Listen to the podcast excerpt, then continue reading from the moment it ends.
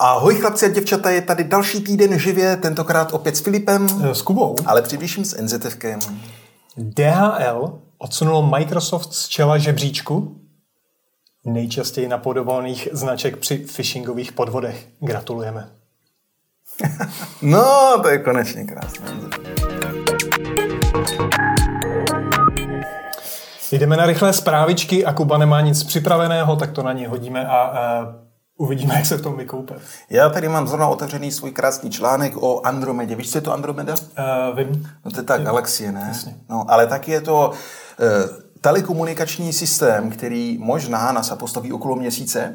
My víme, že NASA už někdy od roku 2017 plánuje soustavu misí, které říká Artemis, je to návrat člověka na měsíční povrch, no aby se tam ten člověk opravdu mohl vrátit a mohl třeba těžit vodu pitnou, která se nachází okolo eh, měsíčních pólů, tak potřebuje něco jako GPS, protože tam hold, ty tady máš sice chytré hodinky s gps ale na měsíci to nefunguje.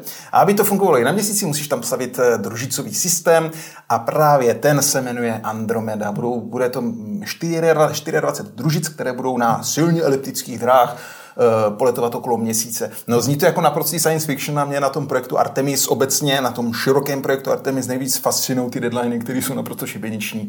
A, a no v podstatě po, ještě před covidem to byly naprosto úplně bizarní představy, že někdy touhle dobou už poletíme na měsíc. I dneska jsou relativně blízké v horizontu jednotek let.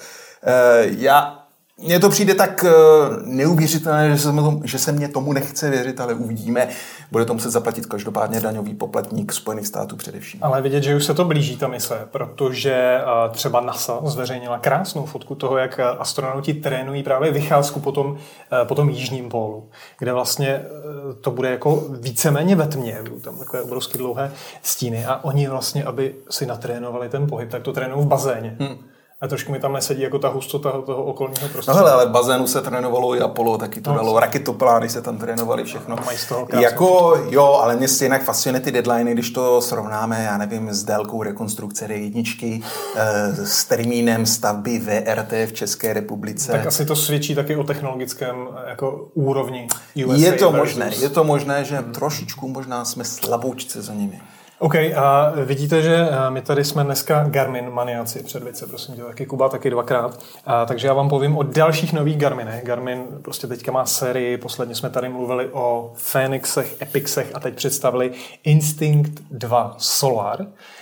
A je to třetí generace hodinek, když je to dvojka, byla tam jedna mezigenerace. Je tam hromada novinek, přidali tam funkce, obchod s aplikacemi, ciferníky a tak dále.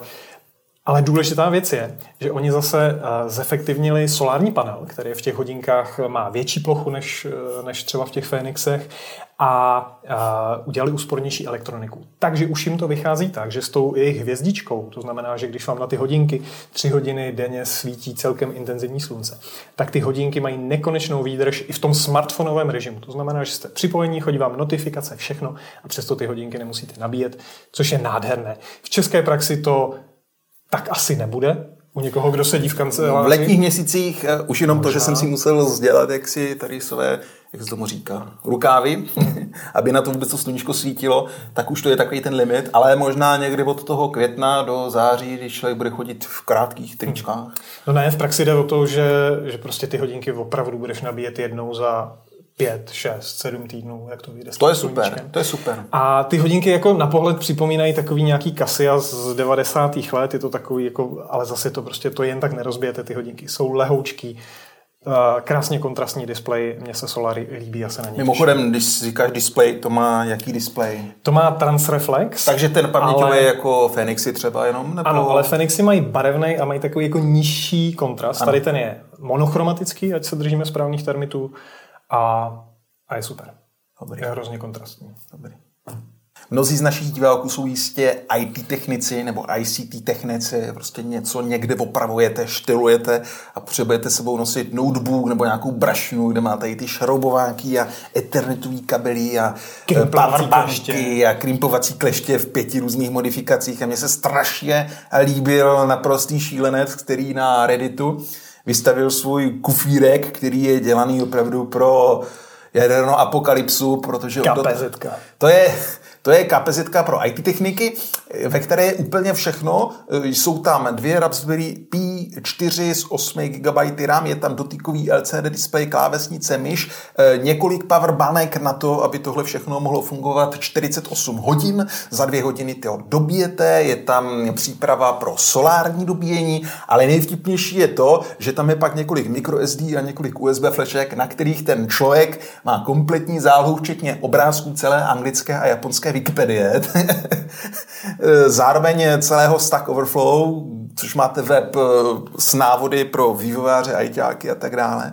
A nakonec, a to je možná to zdaleka nejdůležitější, je tam několik hodin dětských pohádek, takže i když ten ajťák dostane na starost děti, tak eh, se z toho nezblázní, otevře jim tento kouzelný kufírek se sedmipalcovým displejem a lidi na to mohou koukat.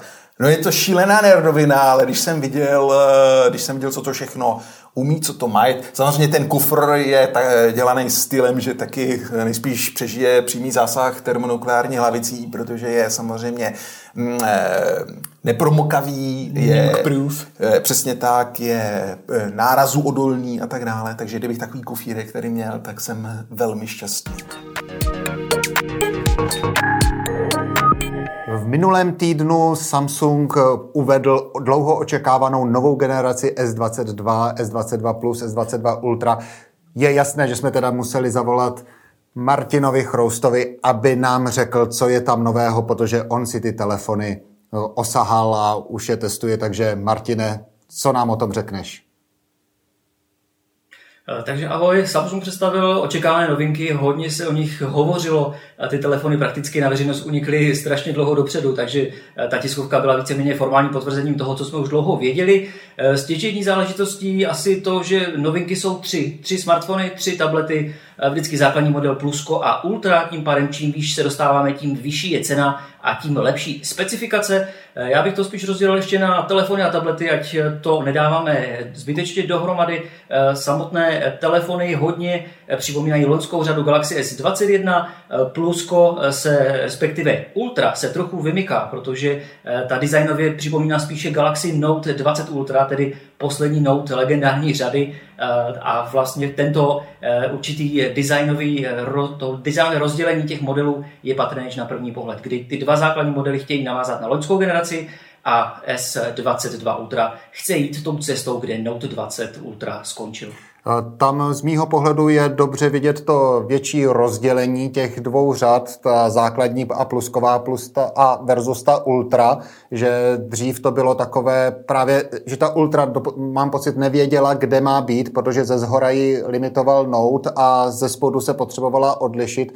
Teď myslím, že tohle je z mého pohledu správné rozhodnutí, že ten prémiový model v podstatě uspokojí fanoušky Note i Ultry. V podstatě je to čistě, je to víc Note než uh, předchozí Galaxy S, podle mě.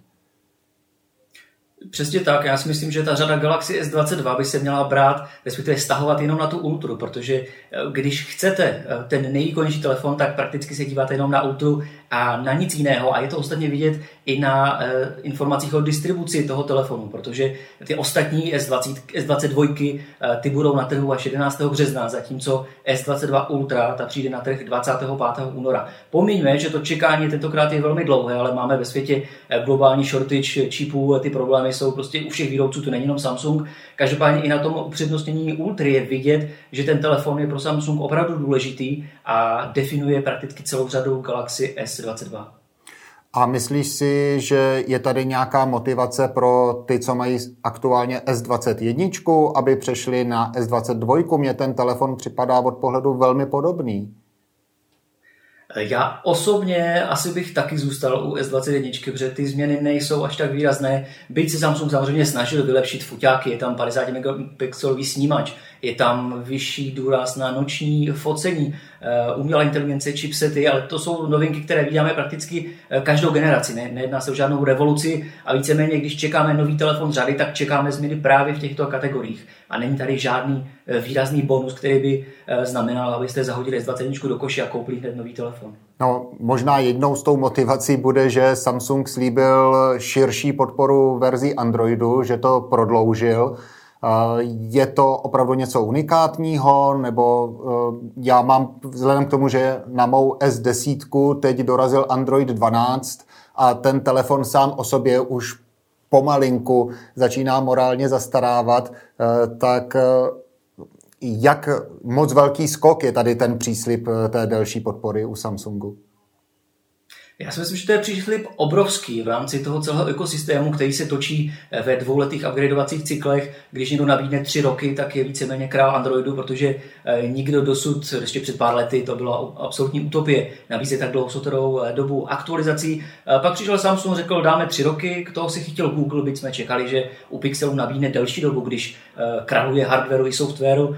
Každopádně ty čtyři roky Androidu je to opravdu unikátní záležitost na trhu a myslím si, že, eh, že to může pomoci prodejům i z toho eh, úhlu pohledu, když někdo si vybírá telefon a říká si, tak mám ho na, na jeden, dva roky, tak to nevím, jestli zaplatím tolik peněz za, za něj, ale když vidím ten potenciál, že i po čtyřech letech ten telefon bude mít ten nejnovější Android eh, a co si budeme povídat, ten hardware za čtyři roky, no určitě budou procesory zase někde jinde, ale mít telefonu tak výkonné chipsety jako dneska u řady S22, tak ten telefon určitě bude co k čemu, bude stále fungovat a ta softwarová podpora tomu jenom pomůže. Stejně taky aktualizace zabezpečení, protože těch záplat, eh, záplaty se vydají každý měsíc a těch děr v to Androidu eh, je ne, nepočítaně. Pořád se objeví další a další. Takže mít tohle eh, pod tím telefonem, jakoby pod čarou, s tím, že můžete počítat s tím, že vás Samsung v tomhle nenechá na holičkách, je to taky hozená rukavice ostatním výrobcům, protože je třeba, aby ten segment, aby ty telefony na tom trhu vydržely déle. Už prostě nemůžeme upgradeovat co půl roku,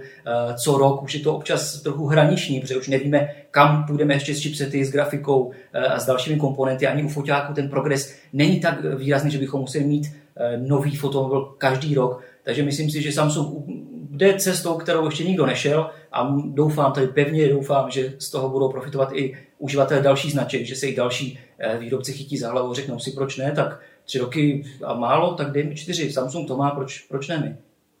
Eh, to určitě, že Samsung je dostatečně velký na to, aby dokázal pohnout eh, celým trhem. Jenom jsem se chtěl zeptat, trošku to ujasnit, protože máme tady spoustu těch informací z Ameriky a z Evropy a konkrétně Jaké procesory tam teda budou? Eh, protože Amerika má Snapdragony a eh, veškeré telefony, které budou v Evropě, budou mít ten nový výkonnější Exynos, nebo tam budou rozdíly v rámci té řady S22 mezi nimi? Ano, přesně. V Evropě všechny telefony budou mít Exynos 2200, což je ten nový, nový chipset 4 nanometrový, na kterém Samsung spolupracoval s AMD. Eh, a to platí pro Evropu. Eh, v případě zahraničních trhů ta situace může být rozdílná, na některých se dokonce nabízejí obě dvě varianty, to však eh, v Česku neplatí. No a co se týká tabletů, tak tam to Samsung vyřešil salmonsky, tam používá nejnovější Snapdragon, takže aspoň zájemci o mobilní zařízení od Samsungu si mohou v Česku sahat v úzovkách oba dva chipsety, byť u diametrálně odlišných zařízení. Ještě ceny mění se nějak proti e, těm loňským zaváděcím? Je tam nějaké, nějaká změna, co se týče té zaváděcí ceny telefonu? Samsung zlevňuje Eh, zhruba od 500 až 1500 v rámci té úvodní ceny telefonů, tedy u smartfonů řady Galaxy S22. Eh, pouze u Ultry je to srovnání mezigenerační trošičku eh, ne- nešetrné, protože tam nejsou k dispozici ke srovnání stejné komponenty, respektive stejný hardware letošní S22 Ultra má menší kapacity operačních pamětí, než měla loňská S21 Ultra, což je uh, trochu zajímavé. No a co se týká tabletu, tak tam Samsung je o nějakou pětistovku uh, dražší nebo zůstává na stejné ceně, ale naproti tomu jde i specifikacemi nahoru, protože ta operační paměť se zvedá ze 6 na 8 GB a k tomu uh, ty varianty jsou nahrazeny 5G verzemi, takže v tomto pohledu vidíme určitý progres v tom, že, že Samsung nějak výrazně nezdražuje a pokud ano, tak si to dokáže obhájit. A kdy můžeme čekat eh, první recenze? Zatím to bylo představeno, máme nějaké takové ty handzony, že jsme si to mohli osahat, ale kdy uh, bude k dispozici skutečně nějaká recenze, na co se můžeme těšit? Tak konkrétně do redakce už nám dorazila Galaxy S22+, takže ten testujeme. Brzy má dorazit S22 Ultra a také eh, tablet Galaxy Tab S8 Ultra, takže určitě v nadcházejících dnech a týdnech můžete čekat kompletní recenze, kompletní testování a výstupy z našich uživatelských zkušeností a my se těšíme na to, co si Samsung připravil a zda těch změn bude tolik, aby vás přesvědčili k nákupu nového modelu. A nebo bude lepší zůstat u toho staršího, uvidíme a brzy se o tom přesvědčíme. Tak to je skvělá zpráva. Jsem rozhodně zvědavý na to, co tam změříš, co tam zjistíš a budeme se tedy těšit zase někdy příště s Martinem. Ahoj.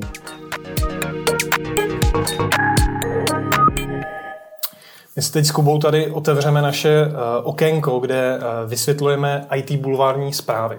Třeba v průběhu tohoto týdne byla všechna i mainstreamová média plná jako fantastické zprávy o tom, že Mark Zuckerberg patrně osobně vyhrožuje Evropě, uh, že tady vypne Facebook a že tady vypne Instagram. Ne, ne.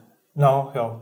A vtipný zase je, že ono je to celý jako úplně jinak, že byla 134 stránková zpráva pro jednu z amerických agentur a v jednom odstavci tam řekli, že prostě se řeší nějaký uh, přenosy dat mezi Evropou a Ázií a že s tím mají problém a že tam pro, probíhají nějaký diskuze na mezinárodní úrovni a že kdyby se to jako nepovedlo vyřešit, takže by jako mohlo dojít i k té eventualitě, že by vyply Facebook a internet, ano. prostě své klíčové služby v Evropě. Ano. Ale my samozřejmě víme, že je to jenom taková jako politická hra a že k tomu jako nikdy nedojde, že je to takový jenom ten tlak, ano, pojďme se dohodnout a pojďme to udělat rychle, abychom měli jasno. Ve stínu toho Facebooku je zajímavý i zmínit třeba situaci Analytics, která má taky potenciálně v EU velké problémy kvůli GDPR.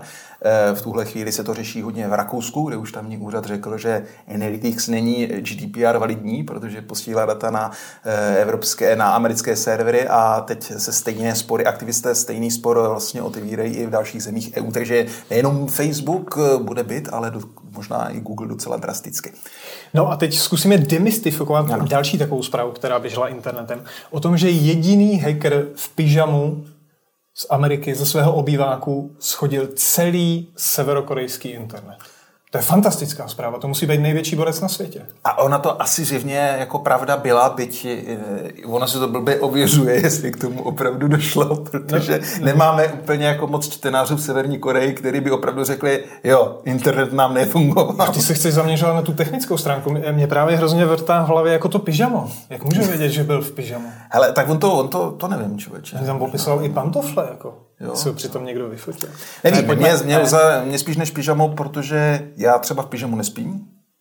Mě, Uh, uvedu to na prvou míru, já spím samozřejmě v triku a v trenýrkách, ale takový to pyžamo s knoflikama. Děkujeme, Kubo. Pojďme teda k technické Dobrý. stránce. Korejský internet. Korejský internet, to, to zní, když se řekne internet, tak máš pocit, že to je něco pro hromadu lidí, ale zrovna Severní Korea není úplně ideální případ, protože tam nic jako internet, jako veřejná služba pro běžné lidi samozřejmě neexistuje. Jo, takže nefunguje to tak, že uh, si prostě, že se doma u počítače, který přirozeně nemáte, uh, že se připojíte na Kimnet, jo, a máte ten eh, Kim internet eh, s hromadou služeb, takže eh, v Severní Koreji, aspoň podle, podle západních zpravodajů, funguje síť pro ty papaláše, pro tu infrastrukturu, ale není to veřejně běžně dostupná služba. Je to stejný jako, když jsme někdy před lety psali o tom, že tam mají mobilní síť, ale samozřejmě běžný korec, který dneska řeší spíš to, jestli bude mít hrstku rýže na hmm. večeři, samozřejmě ten mobilní telefon nemá a když ho náhodou propašuje někde z Číny, tak mu hrozí gulag, že? takže to úplně jako nechceš.